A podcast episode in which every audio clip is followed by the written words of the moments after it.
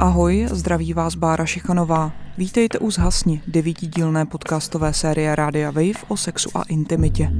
Tentokrát uslyšíte díl nazvaný Deus Sex Machina, který pro Zhasni natočil Roman Štětina. Jak souvisí sexuální prožitek s duchovnem? Uvědomujeme si při sexu dostatečně svoje tělo, sami sebe? A co pro nás v dnešní době vůbec znamená sex?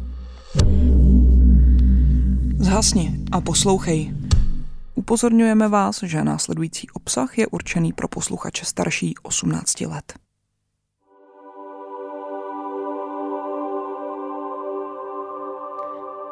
Pohodlně se usaďte tak, abyste se nohama dotýkali země, aby se vaše ruce ani nohy nekřížily a všechno volně spočívalo. Zkuste zpomalit váš dech tohle se dělá právě, aby se jako lidi, nebo kteří mají problémy s pozorností, kteří jsou hodně disociovaný mimo svoje tělo, tak aby se jakoby dostali do toho těla, tím, že se jakoby všímají těch jednotlivých částí těla a uvolňují ho. Dovolte vzduchu, aby vám naplnil hrudník a zase ho opustil, tak se jakoby dostávají z tenze. Problém je, jak já to dělám furt, tak já si tím dostávám do tenze. Zkuste si představit, jak vaše nohy jsou pevně na zemi, jak z vašich chodidel raší kořeny, jak jste pevně usazení na zemi. Já tohletou formulací začínám každou masáž. A taky si to projedu. Vím, že já už si to projedu, jak to dělám prostě šestkrát denně. Tak já si to tělo tak jako, rychle si představím kořeny, rychle si to tak jako projedu to tělo. A ve skrze otevřené temeno vaší hlavy jste napojeni na celý zbytek světa a vesmír. Hodně se mi jako uvolní dech a jsem tam. A nepotřebujeme mi půl hodiny do toho někdo pindel. Kápeš? je to strašně jakoby těžký, jak sama sebe nazývat. Já sice jako tu svoji práci definuji jako sex coaching v tom Irsku, po případě, když děláme kurzy sebezkušenostní, tak eh, vlastně to tímhle tím zaštiťujeme, ale vzděláním jsem psychoterapeut, teolog a sociální pedagog. Takže jakoby se mi tam prolíná ta teologie, já nejsem křesťan, byť jsem teda husický teolog. Ale hodně se mi tom sexu objevuje téma té spirituality, to znamená sex jako kontakt s něčím, co mě přesahuje, jako niterní kontakt s nějakým blízkým člověkem. Abych to uvedla úplně jako do kontextu, tak začnu už raným dětstvím. Protože já jsem vyrostla v rodině uh, vysokoškoláků, vlastně matka je chemička, otec je matfizák, ale jsou to světkové Jehovovi. Uh, téma sexu, sexuality před svatbou, nějaké tělesné zdrženlivosti, to tam bylo vždycky přítomno, byť teda mnohem víc eh, ve sboru a v té komunitě svědků Jehovíš, než, než jakoby přímo v té mé nukleární rodině.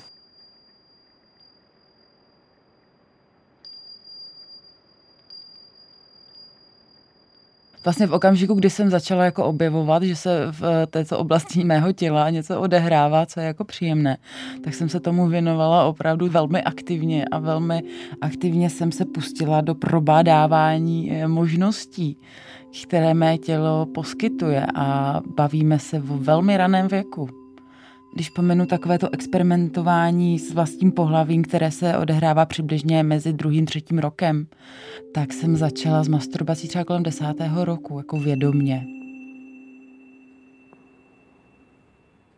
Hele, já si nejsem úplně jistá, jestli jsem si v tu chvíli dala do souvislosti to, co já dělám a to, že to je ta ona strašlivá hříšná masturbace. Měla jsem to nějak spojené s biblickým příběhem o Onanovi, což je právě ten člověk, jehož nešťastný úděl dal uh, jméno celé této činnosti. ten zlořečník uh, vyprázdnil své semeno na, uh, na podlahu předtím, než měl styk s tou ženou, jinou biblickou postavu jménem Támar. Tak to chápu, že se jako nepozdávalo, ale já jsem neměla co kam vyprázdňovat, takže jsem si řekla, že mě se to netýká. Když člověk ke mně úplně poprvé přijde, tak si prostě nad čajem probereme. Nejdřív jako zmapuju vůbec, jako, ať mi řekne, co je zač, s čím přichází.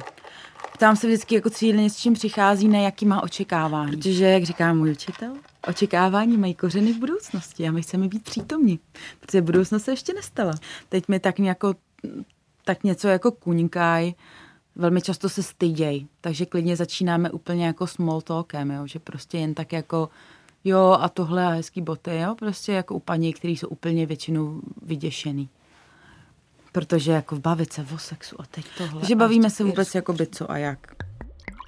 Já jsem se jednoho krásného dne rozhodla, že mám tady chlapce, měla jsem chlapce k dispozici a rozhodla jsem se, že jsem již do velká holka na to, abych začala sexuálně žít, protože se to tak nějak jako očekává. No, skonzumovala jsem za účelem uh, nějaké dodání si odvahy půl flašky džinu. Celou, celou situaci a... jsem zinscenovala já, že jako ten mladík k tomu přišel jako slepej k houslím, že byl prostě informován, co se od něj očekává a šlo se na věc. A na jeho obranu on netušil, kolik mi je let. Já jsem uh, vypadala vždy starší. A... Nicméně přidala jsem se dva roky, takže se jednalo už jako zcela o legální akt. Tady nejednalo, ale v jeho očích. Vím, že to byla situace nadmíru trapná, bolestivá a, a nic, nic dobrého. dobrého z toho nevzešlo. Já jsem se svěřila kamarádce, nebo dívce, kterou jsem pokládala za svou kamarádku. A že to, co jí říkám, jsou nějaké takové ty dívčí špitánky a protěž nastalo absolutní peklo. Nikdo neřešil, že se jedná o vlastně ilegální skutek, ale strašně se to řešilo jakoby na, na té úrovni, že jsem spáchala hřích. A byla jsem předvolána před jakousi komisi, složenou jako ze staršího sboru, kteří mě tam tak jako konfrontovali s tím, že jsem tady se smělnila. Pamatuju si, že jsem se oblékla velmi vyzývavě, že jsem si uh, velmi jako punkově, že jsem uh, použila nějaké falešné piercingy dokonce, abych vypadala opravdu velmi děsivě. A musela jsem odpovídat na otázky stran, teda jako samotného skutku. Já jsem vše zapřela. Řekla jsem, že nikdo se nedotkl mého panenství a že vše tedy naprostém pořádku. No, bylo to naprosto strašné a tragické. Jednalo se asi o jeden z posledních hřebíčků do rakve nadějí, že by se ze mě stal svědek Jehovu.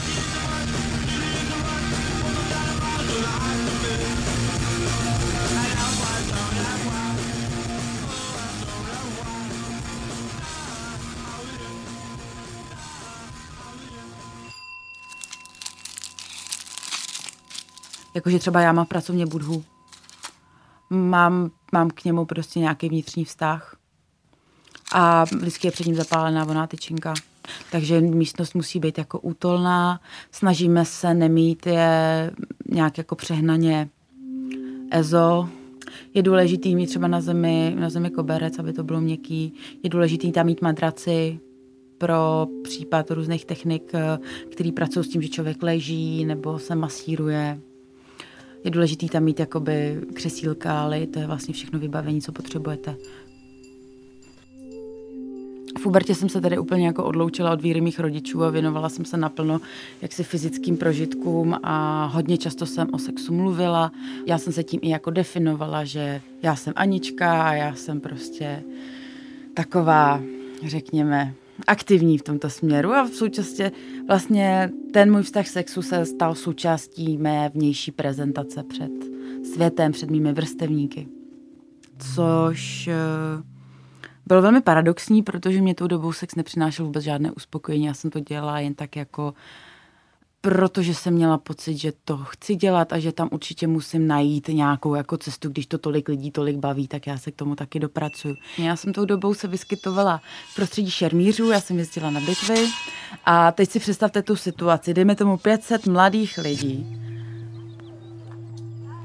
jejich identita je v podstatě ochráněna, utajená tím, že oni jsou tam, nejsou tam jako Anička, tady jako z Prahy 2, ale jsou tam jako Aniris, prostě divoká Amazonka. Já jsem já přesně jako Aniris, což je teď úplně strašně zvláštní, že já se vůbec nedokážu identifikovat s tím jménem. Navíc tam nejste ani v civilním oblečení, takže vy máte kostým, máte přezdívku, máte úplně jinou identitu. A když se prostě 500 mladých lidí sejde na jednom místě, jejich identita je chráněna, a teď tam pracují hormony, alkohol a jiné psychoaktivní látky, tak ve finále to je opravdu řekněme, ta morálka tam byla opravdu velmi nevázaná. A ten standard toho sexuálního chování byl opravdu jako až extrémní, opravdu jako bez jakýchkoliv výčitek svědomí jste mohli mít nepřeháním desítky sexuálních partnerů za velmi krátký časový úsek a nikdo to nějak nehodnotil. Naopak to bylo pokládané, nebo minimálně optikou mě, jako 15-letý, 16-letý holky, to bylo pokládané za normu.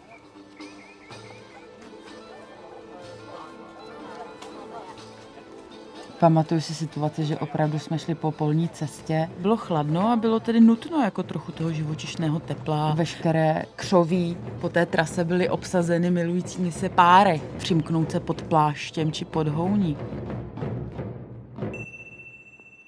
I, I se pracuje s nahutou. Já s tím třeba nemám problém většinou na tyhle ty různé techniky, když teda jako nepracujeme, že přijdu v teplácích, tak dostanou sarong, to je takový indický šátek, kam se prostě zabalejí v hlavě a špatě. Já taky pracuji vlastně zabalená v sarongu. Umím si představit situace, byť to zní hrozně kontroverzně, že jsme i na. Já s tím třeba jako nemám problém a když vím, že to klientovi pomůže a že to nebude vnímáno a priori sexuálně, ale jako otevřenost vůči světu, proti studu, ak jsem nahatá. A vůbec s tím nemám problém, aby byla nahatá 24-7, kdyby to šlo. Jsem hodně inspirovaná biodynamickou psychoterapií. A ty techniky můžou mít formu masáže, což je právě biodynamická, kdy se... to není klasická masáže, tam někomu prostě jako natírám trapez, jo, ale má to podobu třeba různého pohupování, kdy jako dochází k hluboký regresi. Tak kdy s náma naposledy někdo pohupoval. Maminky. Jo, takže prostě pohupujeme a to vyvolává emoce, oni mi tam brečej.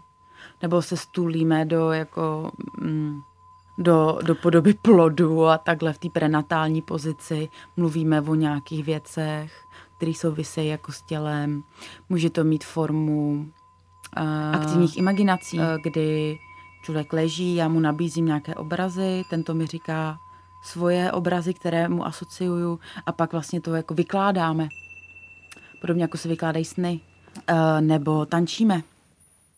A skrze ten tanec třeba vyvoláváme určité emoce. Snažíme se dostat do kontaktu s tělem.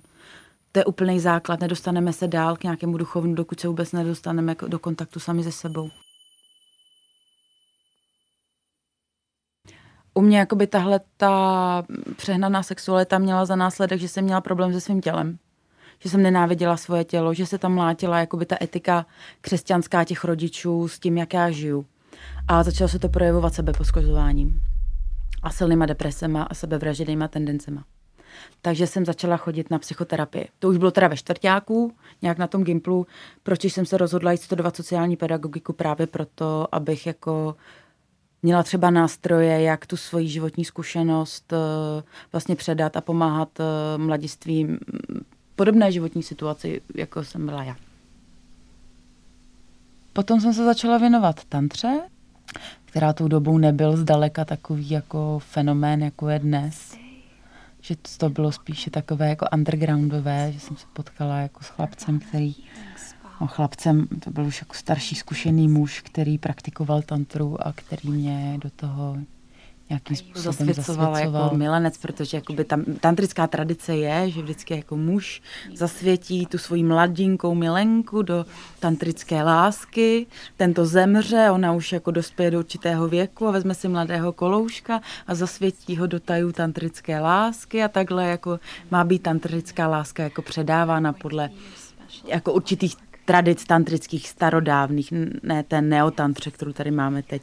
Tady nikdo nestihne dospět, než by někoho někam učil. Třeba jsme spolu dýchali, nebo jsme seděli naproti sobě, drželi se za ruce, dýchali jsme spolu a bylo to mnohem intimnější než to, co jsem kdy zažila předtím během všech těch uh, nekonečných sérií uh, sexuálních eskapát během celého dospívání. Vlastně partneři sedí uh, naproti sobě a tantrická uh, nauka říká, že ženy přijímají i tím, jak je vlastně jako ženské pohlaví uspůsobeno na přijímání, mužské jako na dávání, že žena jako takhle si bere skrze pohlaví od muže energii, přes sebe a přes srdce jakoby přefiltruje a zase dává ze srdce muži tu energii, který ji přijímá srdcem a dává pohlavím. A tenhle ten jakoby cyklus se cvičí tak, že vlastně ty partneři si představují mezi sebou jakoby tu energii, kterou eh, spodobňují jakousi imaginární kuličkou a symbolickými gesty rukou si jakoby předávají na té trase od genitálí k srdci, k srdci do genitálí a provází to jako dechem. Že když žena vydechuje, tak muž nadechuje. Je zajímavé, že u tohohle svědčení velmi často dochází k velkému sexuálnímu zrušení, třeba po 15 minutách. A takhle by to mělo vlastně vypadat i u toho jako tantrického sexu, že prostě jako stejnou měrou dáváš, stejně přijímáš a je to vlastně takové cyklické celé. No. Že sex, kdy pouze dáváš, není naplněný. A sex, kdy pouze bereš, taky není naplněný. Tak jsem potkala jednu holku, terapeutku, co dělá gestalt, což je mě poměrně blízký psychoterapeutický směr.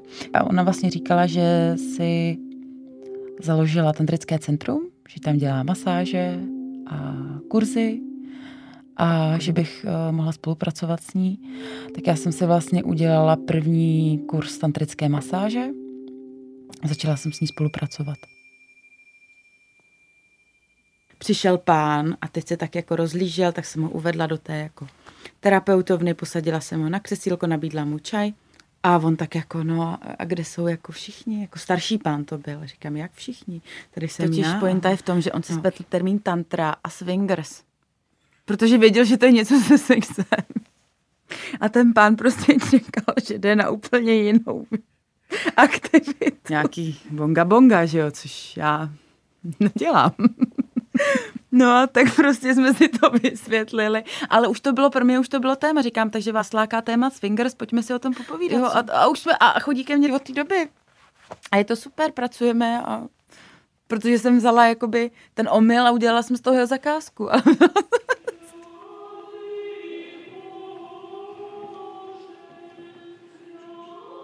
Já osobně si myslím, že v tom evropském kontextu, kdy my vycházíme z křesťanství, naše kultura vychází z křesťanské kultury, tak eh, vůbec není jako špatný se toho i držet. A že byť jako tantra mě velmi inspirovala, tak paradoxně skrz tu tantru já jsem se dostala zpátky k evropskému pojetí sexuality v křesťanském, anticko-křesťanském nebo řecko-římsko křesťanském pojetí, což teď zní hrozně asi složitě a komplikovaně. Ale, Ale vlastně jsem se vrátila k tomu, že jsem začala studovat uh, Epikura, začala jsem Ovidia, Teresa z Avily, Plotinias, který pracoval prostě Sapfo, nádherně s jako oduševnělým tělem, že vlastně ta filozofie těla a tělesnosti tady má obrovskou tradici.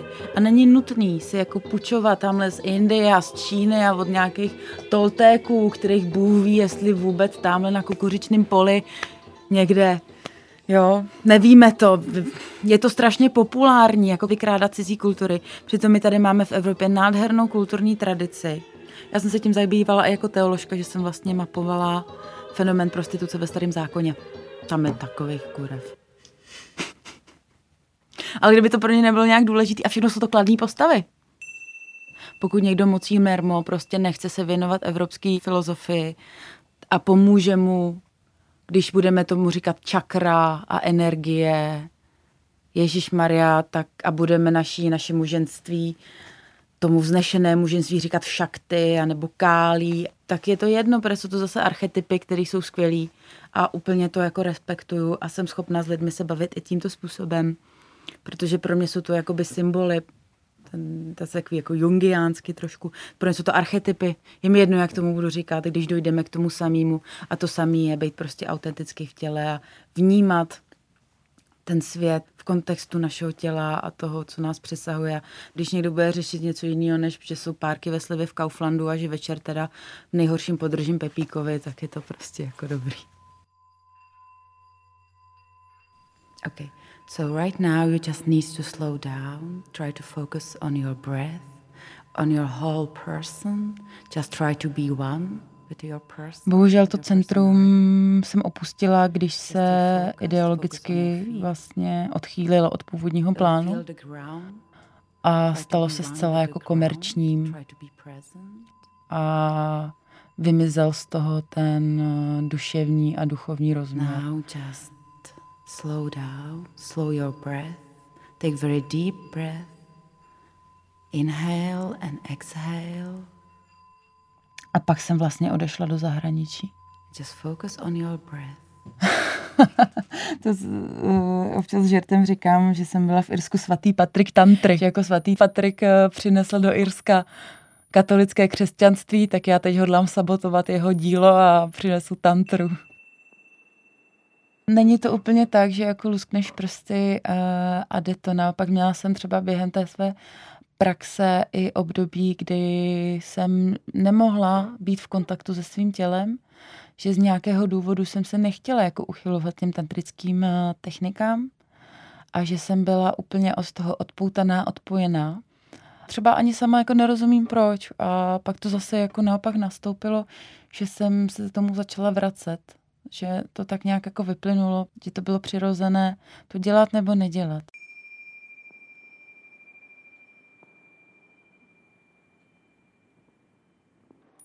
s mým současným partnerem si tak jakoby sexuálně sednu a cítím absolutní jako spojení, že se mi vlastně otevřely možnosti a přání, které dřív nebyly přítomné, a to je přání po monogamy a přání po mateřství. A přisuzuju to, že to tím, že jsem našla prostě partnera, který je jako pro tyto aktivity ke mně vhodný. A pak tedy, když jsem nečekaně otěhotněla, tak jsem nějak cítila, že e, má práce je příliš namahavá že teď chci jakoby dělat jemnější věci, více ladit na svoje tělo, než na cizí těla a věnovat se tomu mateřství. Je to strašně zajímavá zkušenost, protože i to samotné těhotenství bylo náročné, protože já jsem měla spoustu, já jsem měla spoustu gynekologických jako problémů, mám za sebou. Mám za sebou osm operací. Operace vaječníků, karcinoma na děložním, čípku. a tam prostě bylinky úplně nepomůžou. Prostě pomohla jenom operace. No, takže vlastně to těhotenství bylo absolutně jako zázrak, takže já jsem to jako hodně jsem nad tím jako přemýšlela, vnímala jsem velmi intenzivně to moje proměňující se tělo. Kvůli hormonům jsem byla dost vycukaná. Ale zároveň byly tam momenty takový, jako když jsem si říkala, zase ty do prčic ve mně klíčí úplně nový život. Právě když to vezmete z toho hlediska třeba i tantry nebo nějaký, dejme tomu, jako spirituality, tak je absolutně neskutečně intenzivní, hluboký zážitek. Tantře, stejně jako v Dazain's analýze, je téma smrti hodně jako živý. A stejně tak jako ta síla toho přítomného okamžiku. A není žádný kdyby a nemá cenu jakoby se vracet k tomu, co by mohlo být, kdyby to dítě se narodilo. A, a samozřejmě, že bylo důležité si to odstruchlit a jako obreče to, pustit to z toho těla, odpustit tomu tělu, všechny ty emoce zmapovat, co se se mnou vlastně dělo. Ale zbytečně se v tom jako nedusit.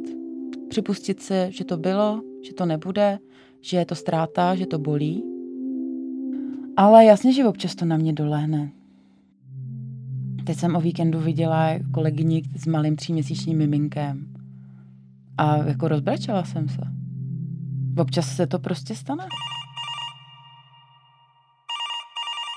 Krizová linka, dobrý den. Co pak se děje? Čím ti můžu pomoct? Pracuji na krizové lince, lince důvěry, kde uh, se velmi často bude to dětská linka a je to anonymní linka, tak uh, děti hodně často přicházejí se sexuálníma tématama a jsou tam zvídavé dotazy, jsou tam dotazy, které se opravdu tají na odborné věci. To je Lenka bez píči, tady Lukáš bez kokota. a někteří jsou tam jenom úplně jako mimo místo, někteří jsou tam vtipný, ale když už takové dítko jako zavolá a ptá se co a jak, tak mluvíme spíš jakoby obecněji, na téma, jak je důležitá jako třeba atmosféra, vzájemný souhlas, aby to nebolelo, jak by se, že by se ty lidé měli jako dotýkat tak, aby to bylo oběma příjemným, jak je důležitá komunikace, jak je důležitá bezpečnost, to znamená, mluvíme o antikoncepci. Někdy to má i podobu, že vlastně vyvracíme nějaké mýty o sexu. Jako, že vždycky musí mít orgasmus, že vždycky musí to a to. Takže nemusí vlastně nic.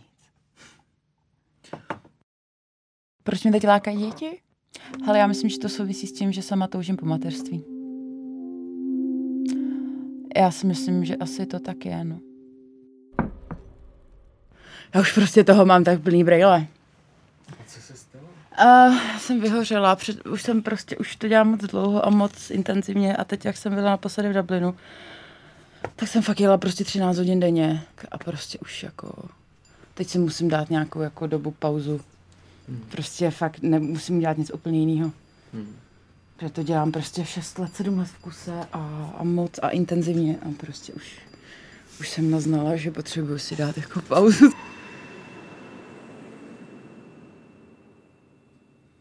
Já vnímám to tak jako, jako konec nějaký životní etapy, nějaký éry, která ale jako se přelejvá tak jako volně jedna v druhou. Že prostě, jak už jsem říkala, ty zkušenosti prostě využiju dál. Že to naopak vidím jako obohacení mé práce, že si dám na chvilku pauzu. A že pak do toho budu moc přijít s novým vhledem, s novou energií, s novými zkušenostmi. A přišel čas se vrátit zpátky do reality. Je možný dosáhnout osvícení? Já věřím, že ano. Začneme tak, že promnete prsty u nohy.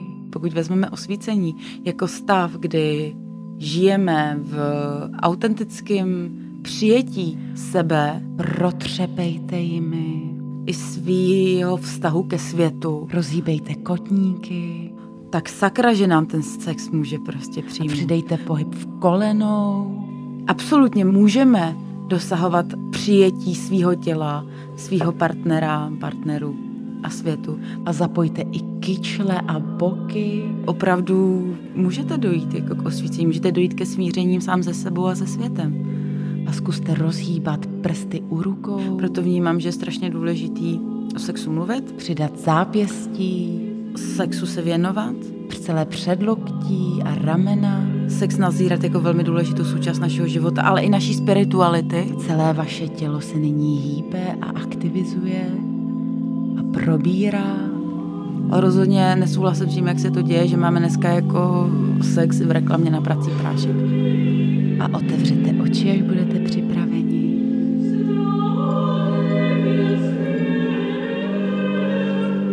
A vítejte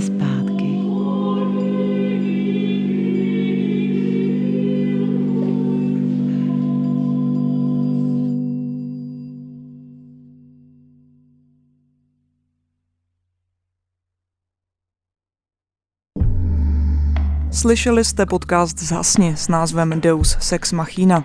Jeho autorem je Roman Štětina a Dominik Gajarský. Dramaturgie Brit Jensen.